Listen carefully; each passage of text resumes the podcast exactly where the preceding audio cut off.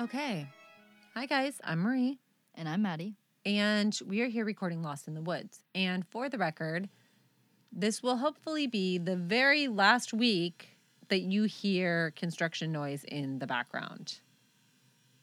Can you hear the drill saw? Drill saw, no. The tile saw?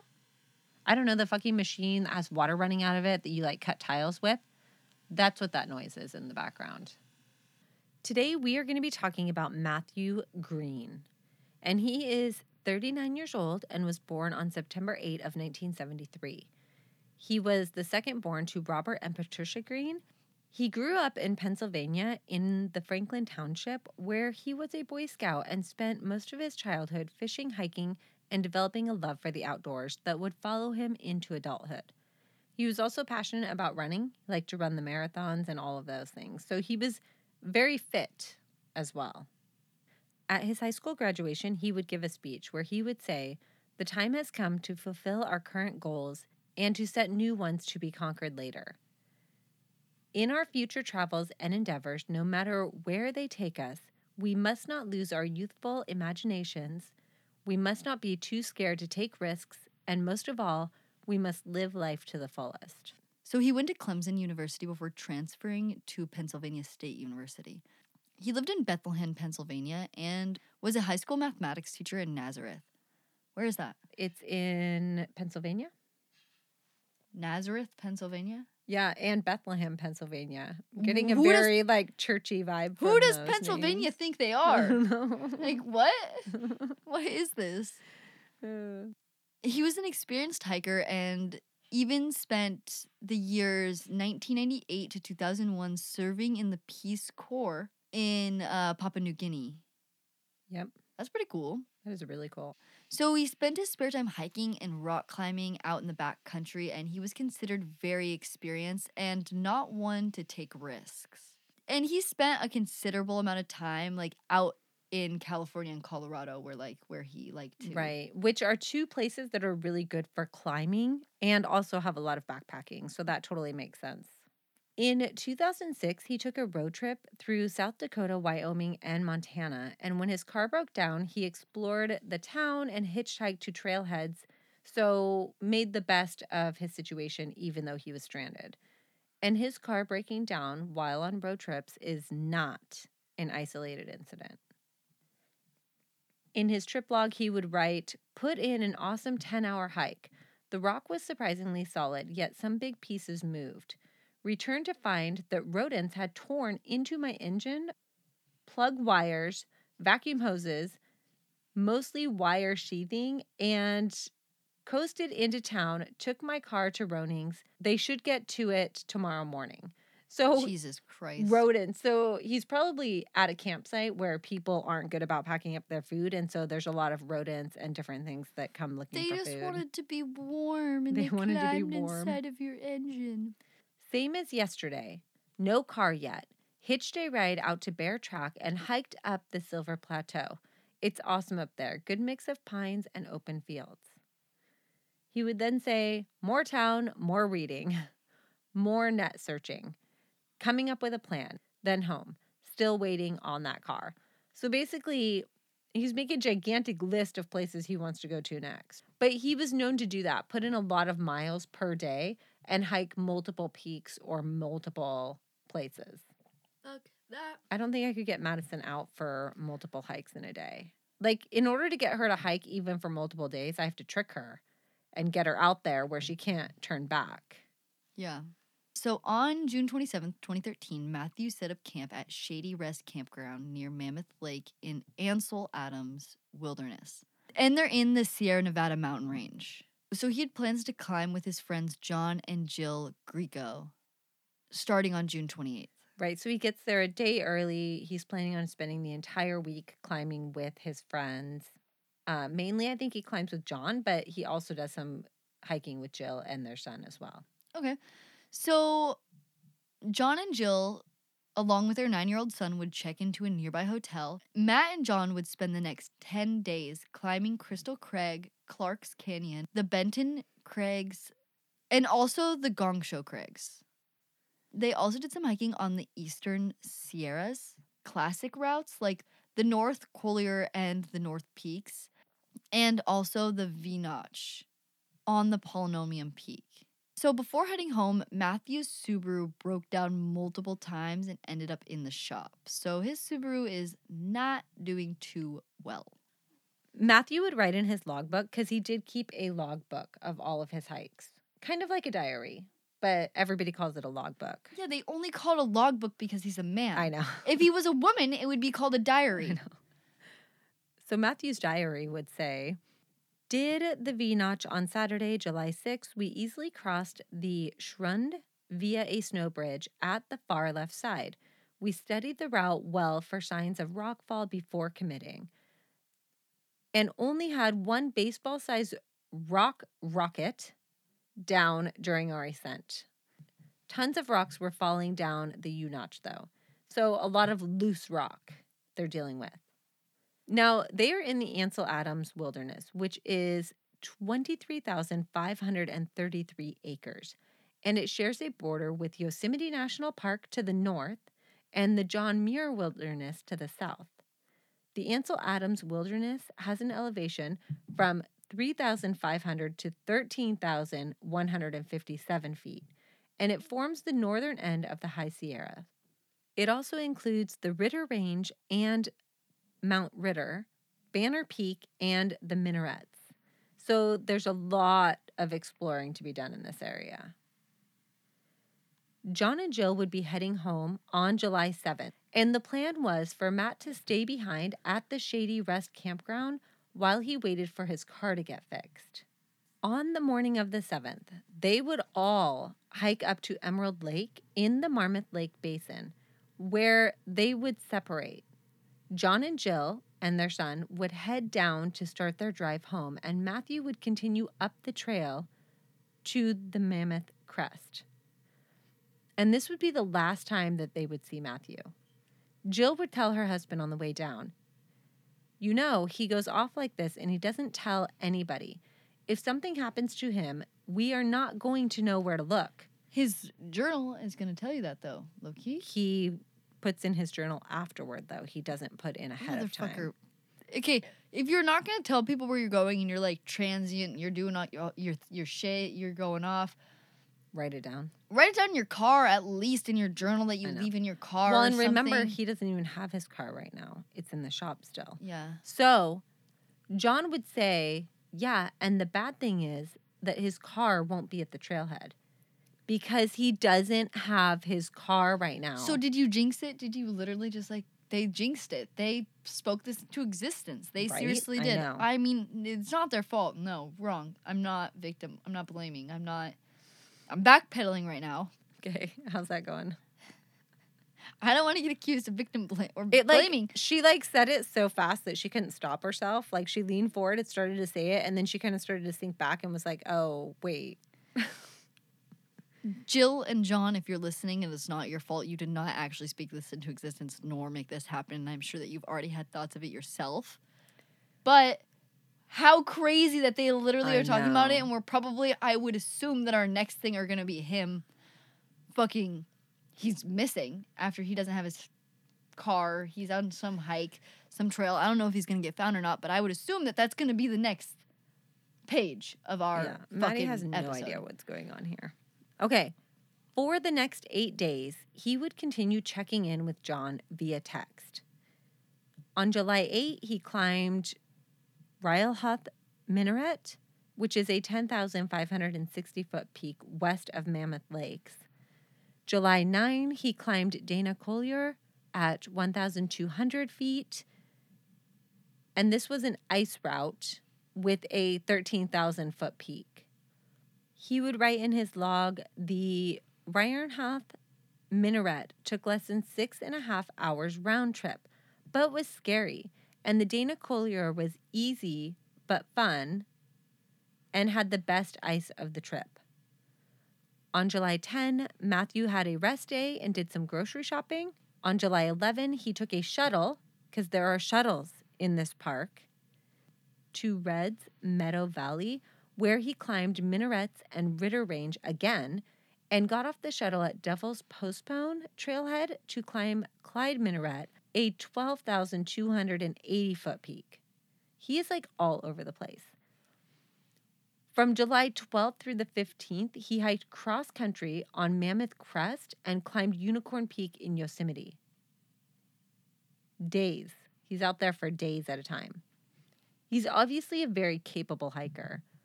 On July 16, Matthew went to the library, called his mom, where he did mention that he wanted to get on some glacier ice.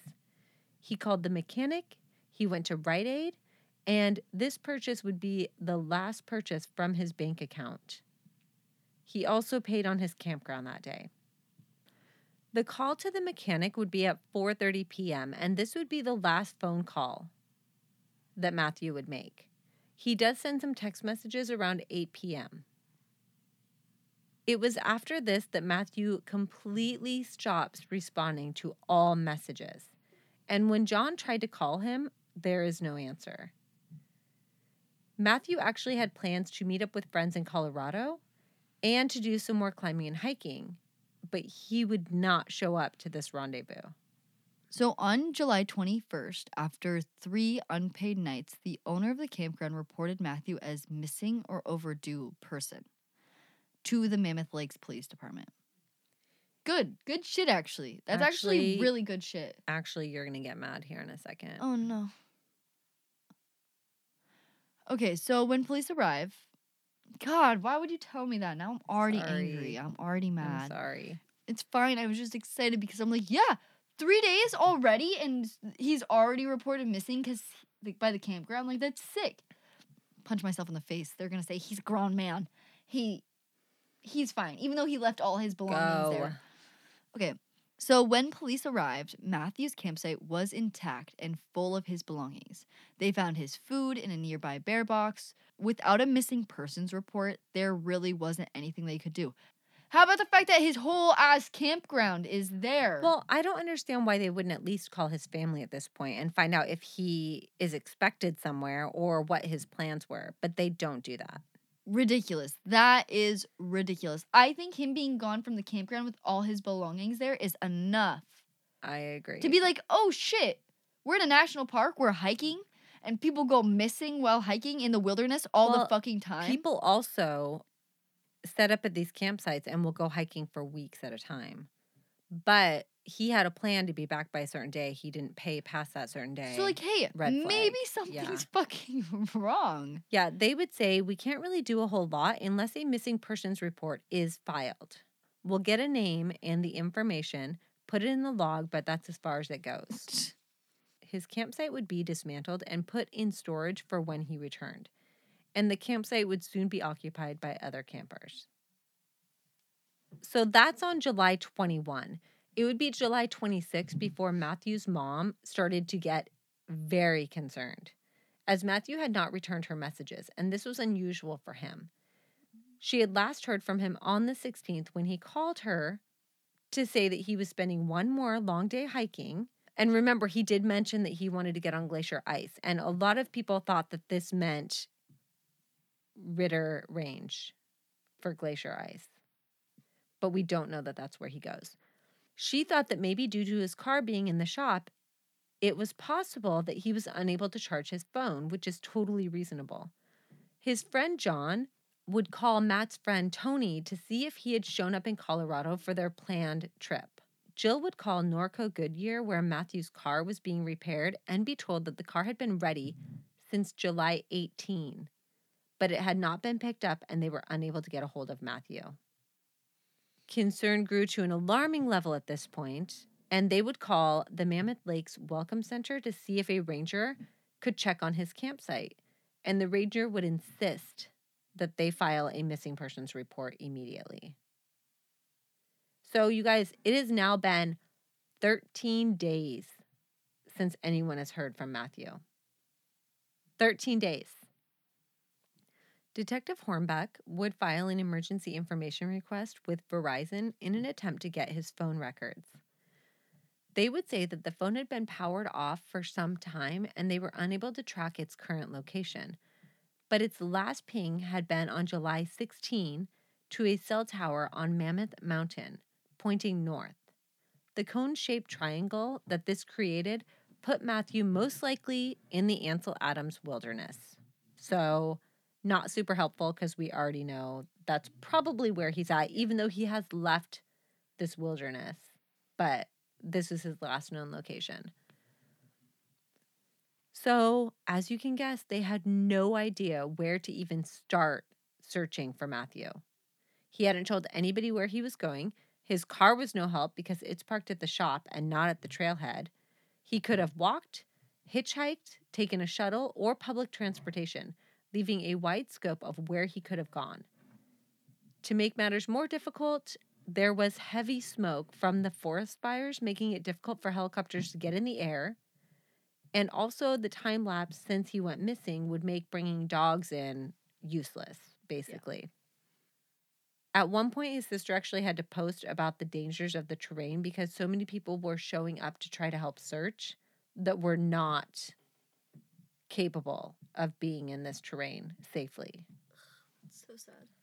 So they would interview campers that were there at the same time as Matthew and anyone that had an overnight wilderness permit for the region. Bus drivers were interviewed, flyers would be put up in town and at the trailheads, and several of Matt's friends would fly in to search trails and summits for their friend. But they didn't find anyone who had seen him or like like in his last day. Like no one who knew where he was hiking, saw where he was going. Gave him a ride. They couldn't find anybody, Mm-mm. which a lot of people have probably left the area already. Mm-hmm. So, not surprising, a shuttle driver probably isn't going to remember one hiker from weeks ago that may or may not have gotten on his bus. Yeah. This is an inventory of his gear, and this is based on what was at his campsite and what was in his car. This is just what is most likely to believe that he was wearing or had on him at the time. He was most likely wearing a blue outdoor research ball cap, a black t shirt, along with a long sleeved green shirt and mountaineering approach shoes. And the long sleeved green shirt was most likely under the t shirt based on how he wore it.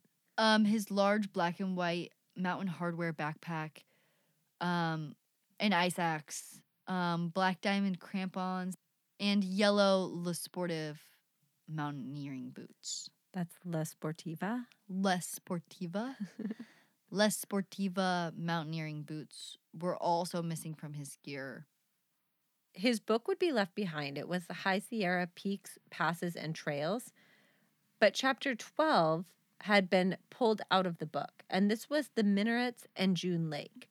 And according to friends, this was not abnormal for Matthew to do. He would typically take the pages out, take them with him on his hike, and then he would put them back in the book, which I'm not sure how you do that, what kind of pages these are, or if he just like stuck them back in after ripping them out. I don't really know, but it sounds like he did this on a regular basis. So, a lot of effort would be put into this area, even though he had hiked it days before and maybe just hadn't put the pages back into the book yet. But he also did multiple hikes multiple times that we've seen on Right. this trip. He didn't just hike everything once. He went back and hiked things Yeah, again. so we don't know. His overnight gear was not missing. So, his tent, his bivy, his sleeping bag, his stove, his heavy jacket, they were all still with his belongings. And this makes it very clear that he was going out for a day hike and did not intend on being gone for more than one day. He also had no overnight permits registered to him. So there was a shuttle to Red's Meadow leading to three different trailheads that lead to even more trail systems that access the Minarets and Ritter Range, which that's where the glacier ice Yep, exactly. But when the summit logbooks were checked, he hadn't signed either of them, which could mean that he never summited them or just chose not to write his name in the log. Which I know that we didn't write our names in the log for I know, a we're really, really- long time. We're really bad about that. We're really bad at doing Yeah. that. We sometimes don't even see them, or for a long time we just didn't do it because we were like, mm, It whatever. sounded like from Matthew's friends, though, and climbing partners, that he would have signed the log. What if he missed the log? It could. What if he it just could passed be. it? It could be. So Star would send out teams to check summit logbooks in any perceivable places he may have gone. Helicopter teams were deployed, but nothing was found from either of these. Mount Ritter was a logical place for Matthew to go since that chapter was torn from his book. He had an ice axe, he had crampons with him, and he told his mom that he wanted to go see glacier ice. Mm-hmm. I say that that's enough to think. Right. But they found no evidence that he had gone there that day. They found no evidence that he had gone anywhere that day. So Another thing to note is that Ritter Range is metavolcanic rock, which is kind of sketchy to hike on. It can be slick and break apart easily. So it creates like more like jagged, like pieces that can break off instead of being like a big smooth rocky area. Well, some of it's really fucking pretty. Mm-hmm. I want a piece. It's very pretty. I want that rock in my house right now. Matthew's sister does create a Facebook page and tried to keep her brother's case in the media as much as she could, while his parents actually hired aerial tour companies to do flyovers in the area. And they would record 100 gigabytes of data that would be scoured for clues, but nothing would be found in any of it. So they're basically paying them to fly over and just take these pictures so that people can look through them for clues. Now, there would be sightings of him, of course. A retired police officer in Minden, Nevada, actually reported a sighting of a man fitting Matt's description. And he would say, The more I think about it, the more I'm convinced that I saw him in Minden, Nevada on 8 6 13 at 1042, walking north on 395. I'm a retired cop and a new member of Douglas County SAR, but I did not pay that much attention to the guy at first. He had a backpack on and what I thought was a burnt orange sleeping bag stuffed in the top. He also said that the man looked homeless and like he had just woken up. Now, a lot of credit would be given to this eyewitness account. However, we know that he did not have his sleeping bag or his tent with him. Could he have picked up a new one along the way? Possibly, but I don't see this as being very likely. A woman also reported that she had given Matthew and his dog a ride to Colorado. Matthew didn't have a dog. He surely did not. Glasses would be found at Inyo Craters Trailhead, which is less than 10 miles from his campsite. But when they checked the prescription, it did not match. Not his glasses. Right. And I saw his sister's post about these glasses on Facebook, and she sounded pretty sure that these would come back to be his glasses. So I mean, if it looked like his glasses, Right. and being like family, you do have Close by. Yep, exactly. His friend John Greco said, At the time of Matt's disappearance, I had a pretty strong suspicion that he had gone to Mount Ritter. But after reflecting on this and revisiting the area last summer, I am not so sure. I don't think the climb itself would have particularly appealed to Matt. It seemed to be somewhat of a slog with limited technical challenge. So even his friend, who spent lots of time hiking with him, initially he was sure that Ritter was the place. Uh, so were a lot of people. And the more time that went by, the more he was like, I don't think he would have gone there. Needless to say, no sign of Matthew is ever found. He just vanished off of the face of the earth. So in August of 2013, some of Matthew's climbing friends would search Mammoth Lakes, and several other small search parties would go throughout the year, but there would be no luck found from anything because they don't even know where he is. And it takes years to find people who we know they exactly there. where they are. I know. This is so difficult. I was thinking about this. Like I was while I was researching this, I was looking at maps and I was like, okay, where would I even start looking for this man? Like if I was there, if I was at his campsite right now and I had to make the decision of where to search, it's so fucking hard.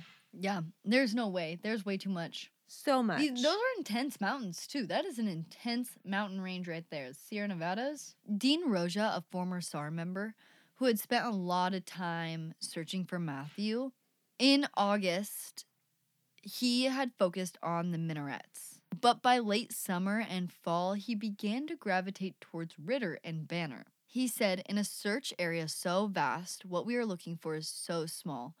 One will literally have to step on the evidence to find it, which is I know. horrible but fucking true. Well, we've seen that in searches too, where literally the search pattern shows that they walked right by where somebody is later Within a found. hundred yards Yeah. of that. 100 feet. Yeah. Yeah. And like, I don't know. I just always think of the Rachel Lackaduck. The one guy that found her literally stood up on a rock to smoke a cigarette, and that's how he saw her. Is that he Yeah. had just hit a different. Angle. He had just hit a different viewpoint that Yeah. no one else had been at before. Well, not only that, but he had turned around and was looking for the rest of the group that was far behind him because he was below like, him, they weren't behind him. They were below well, him. behind, below, yeah. They were coming up behind him. But he was looking back to see or looking down to see if he had enough time to take a nap before they caught up to him. And that's when he saw her gear. And the only reason they were in this particular area is the original trailhead was closed because they were using the fire lookout tower because there were forest fires in the area. So they had had to go into the hike from a different direction than they normally do when searching. A lot of gear and items have been found while searching, but none of them belong to Matthew. or could be like linked to him for Yeah. sure. Yeah. At the time of Matthew's disappearance, he was 5'11 and 155 pounds with brownish blonde hair and blue eyes. Yep. Now, this kind of frustrates me. In August of 2014, the couple that had been at a neighboring campsite returned to the campground and would see Matthew's missing persons poster and call police. So I guess they weren't found or interviewed in the initial search. But they said that they had talked to Matthew and invited him to go hiking with them. But he said that he had his own plans for that day and either he didn't share his plans with them or they couldn't remember where he had said they were going. But the day that he disappeared, that following day after his last phone call, he had interacted with people at the campsite. Crazy. I know. So, uh, What happened to Matthew? I don't think that foul play. I mean, it could be something could. I have feel like happened. we to him. always have to like consider it. You he know- was hitchhiking. He True. was like taking public transportation to get to these hikes. Um, he had nice gear. I mean, Mhm. Yeah, I mean, foul play is always an option. Like, I don't think, especially in this case, we don't have any information clues. or We have anything. nothing So I think that foul play is totally an option. Do I think it's likely. yes? I think it's likely. Do I think that's actually what happened? Right. No. Yeah. They did investigate the owner of the car place just to see if there had been any kind of dispute about the car, but they could find nothing there. Um, animal attack always has to be considered. There are lots of bears in this area, but grizzlies haven't been seen since 1920. There are bobcats and cougars, though, in the area. So, is he lost or fallen? Would be another theory to consider. One case in 1933, Walter Peter Starr Jr., a San Francisco attorney and experienced climber, would go missing while climbing in the High Sierra Mountains. And a month after he went missing, his body would be found. He had fallen several hundred feet to his death. So, same sort of area, experienced climber. He actually falls. One thing about that story too is that the family, like everybody had like stopped searching. They'd like come to terms with it. And one of his friends like couldn't leave him out there and continued searching and, and ended up finding him, but obviously Jesus. not in a good way. I think that he could, totally could have fallen, slipped, anything. All, There's a lot of areas he could have fallen from too. And even though he was very experienced, that doesn't mean jack shit sometimes. Yeah. Sometimes you just slip. slip or step wrong or end up in an area that you don't realize is dangerous. Another thing that has been talked about too is could he have intentionally disappeared? I don't think So, so. could he have run away from his life? In this case, there's zero indication that he would have done this. There's no financial issues or anything else that he might need to escape. His phone and credit cards have never been used. also the theory of suicide kind of falls in the same area. He had no mental health issues. There was no indication that he was suicidal or had any issues. Which, like, I, you know, he's out there, he's in the forest somewhere, whether or not he got lost on purpose doesn't You really sound like it. Really, I really just, why would you be getting your car fixed if you're to kill yourself? Right. It sounds like he had pla- and he was meeting up with friends. Yeah, Right. like, you wouldn't have plans, a time to be out. You wouldn't, Yeah. like, you wouldn't be fixing your car if you were planning on agreed. Yeah. Um, so in 2014, Matthew's dad, Robert, who was 69, spent the summer in the Mammoth Lakes. He trained to be ready to hike in the high Sierras, as he wanted to spend the summer in the mountains where his son had last been. And he hiked nearly 700 miles. Yeah. He did a ton of hiking. He spent a lot of time in the mountains looking for his son. He would say, I felt completely at peace and in awe of the beauty. But returning home felt like I was turning my back on Matt, on the possibility of finding him. I wish I could move on, but it's just impossible. Honestly, you just need to move over there. Like if you have a family member that goes, if you have a son or a kid that goes missing in an Just go live there. Just go live there. I know. Honestly, like I mean, it- Actually, the book I'm reading right now, that literally happens. The mom goes home and the husband just like fucking stays there. I I mean like if you're already like gonna let it take over your life, like it does for a lot of people. A lot of people can't separate that. Like I honestly say just live there at that point because then you never feel like you're turning your back on them. Whether or not that means you going hiking once a month or once a week or whatever it is, Yeah. like still shouldn't become obsessed because that's not healthy at all. I know. I would have a lot of trouble moving on, I think. One letter that Matthew had written was It's a pitiful thing when people reach the point in their lives where passionate inclinations no longer win out over regular routine. I don't know why our minds allow us to gravitate to reason. It's a nuisance. At least for me, it takes a lot of mental effort to give into my passions, though once I've devoted myself to them, I'm never plagued with regret. All right. Well, let us know what you guys think. Where is Matthew Greene? Where would you search if you were out in this area? It's crazy. There's just so many options. I can't even handle it. We are going to talk more about that on Bunker Talk. So if you want to join us on that, come and check us out on Patreon. We really appreciate the support. You guys are amazing. And yeah, we will talk to you soon. Yep.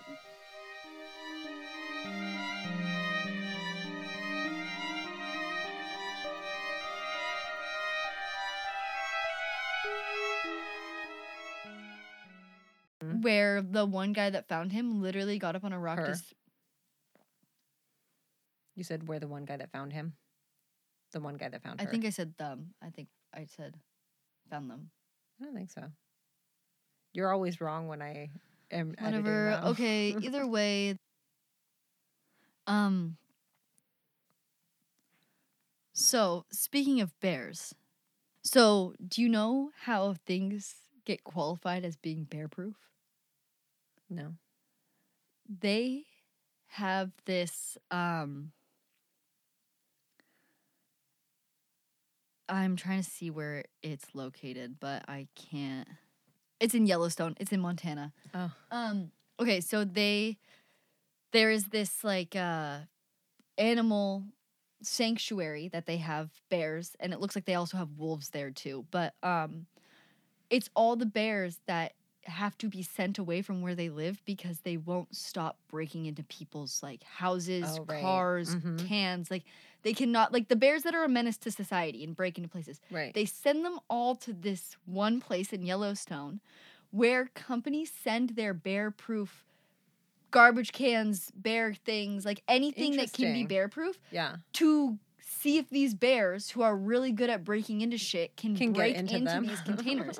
and that's how things are qualified as bear proof. I like it. I like it a lot. I want to like go hang out at the sanctuary and watch bears try to break into shit. Yeah, it's super funny because like they, they have like those bear garbage cans. They have like destroyed. I saw like photos of destroyed ones because those bears could get into those because these are super smart bears that we're talking about. Right. And also all the comments were like, So when should we be afraid of these bears? When should we be afraid of the bears breaking out of the facility that they are right? in? no Because kidding. obviously these are some smart ass bears. Anyway, I thought that was a fun fact. I found that out. Fun recently. fact. I like, it. that a lot. I like it. Looks like it pops. Also, why is non-toxic and anti-allergy crossed off? because it probably has latex on it. Why can I not do anything in this goddamn world without having a fucking allergic reaction? I was cutting up Brussels sprouts and my hands were on fire. From Brussels sprouts? yeah. Oh, you put that shit in the shredder, like in the food processor. I don't have a processor? food processor. You could use a blender too. I don't have a blender. You should have a blender Why or a would I- food processor at least. I don't know. Who do you think I am? A 40-year-old mother? I use that thing every day. Exactly. I use it for my protein shake though, and then I use it to cut up Brussels sprouts, and that's all I've ever used it for in my entire life. No, so I definitely have a raw fruit and veggie allergy. Mm. So Brussels sprouts. So Brussels sprouts, I prefer that they be kind of shredded a little bit and then fried up with like seasoning on them. That's how I cook mine. Mm-hmm. What are you doing? I have this muscle in my neck that keeps tightening up if I like. Like a tick? You have a tick? Don't tell me that. Don't tell me that. Do not tell me that. That is not what that is. A lot of people No. have that as like I a tick. I feel like it's if I make a face, like a certain facial expression, the muscle in my neck tightens up and like causes me to like it might just be that your muscles are too tight. I don't yeah, cuz my neck cuz it's in it's right here in my neck. Mhm. And it it it feels like it gets stuck. Like it feels like I can't stop it from contracting. Oh yeah, So like it's a weird it's just tight. You need to roll that shit out. It's a marble maze. There's a marble inside of this Oh, blanket that cool. you push through the maze.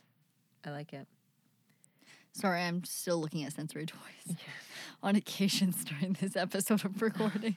Jesus I'm- Christ. I'm trying to make all of our listeners have a better, a better, Fidget toy? no, a better time of listening. Because if I have a good fidget toy, then I can sit here for longer. We can record more episodes. Oh, episodes. We can get more shit Okay. done. Good call.